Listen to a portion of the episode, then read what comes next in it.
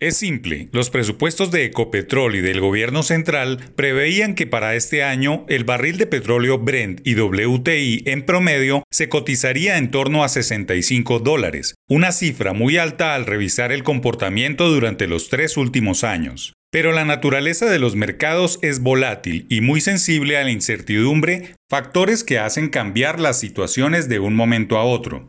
El petróleo venía subiendo de precio basado en el repunte del crecimiento de todas las economías, incluida la colombiana, que rebotó de manera histórica hasta 10,6%. El sector transporte había retomado la demanda de combustibles a tasas de prepandemia y la capacidad instalada de las empresas no ha sido menor. No obstante, nadie vio venir la inmediatez de un conflicto armado de gran duración en Europa, una de las regiones más sensibles al consumo energético, lo que ha hecho de la invasión de Rusia a Ucrania una suerte de hecho inusual no previsto que ha llevado el barril a un promedio semanal de 100 dólares.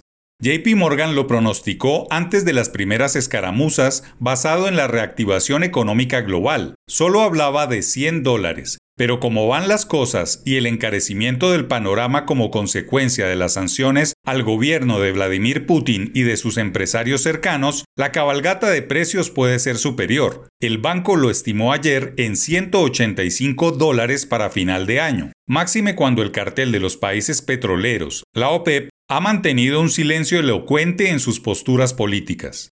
Las sanciones al sistema financiero ruso, a sus industrias, más el cierre de muchos espacios aéreos, harán que el petróleo vuelva a ser el protagonista de los conflictos y hay quienes esperan verlo subir hasta los 120 dólares antes del verano, que poco a poco se acerca, pues el primer trimestre del año ya entró en sus últimos 25 días.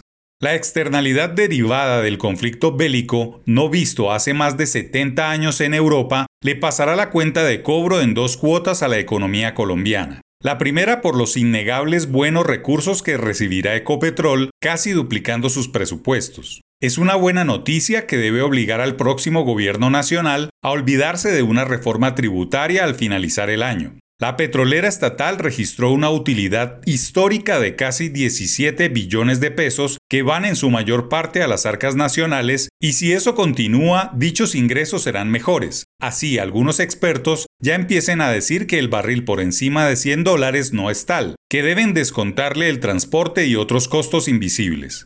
Es una manera de ver el vaso medio vacío cuando todos los petroleros están de fiesta. Ojalá no ocurra, como siempre, que esta bonanza se vaya en burocracia, corrupción o estancamiento de regalías que nunca llegan a las regiones.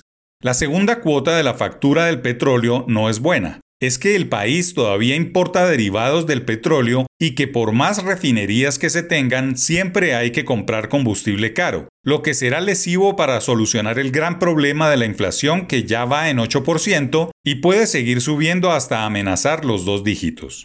No se puede ser tan fatalista en estos momentos de buen crecimiento económico y excelente expectativa por los precios del petróleo. El vaso hay que verlo medio lleno y estructurar desde Ecopetrol una hoja de ruta que le ayude al país a beneficiarse de que su mayor producto de exportación está por las nubes.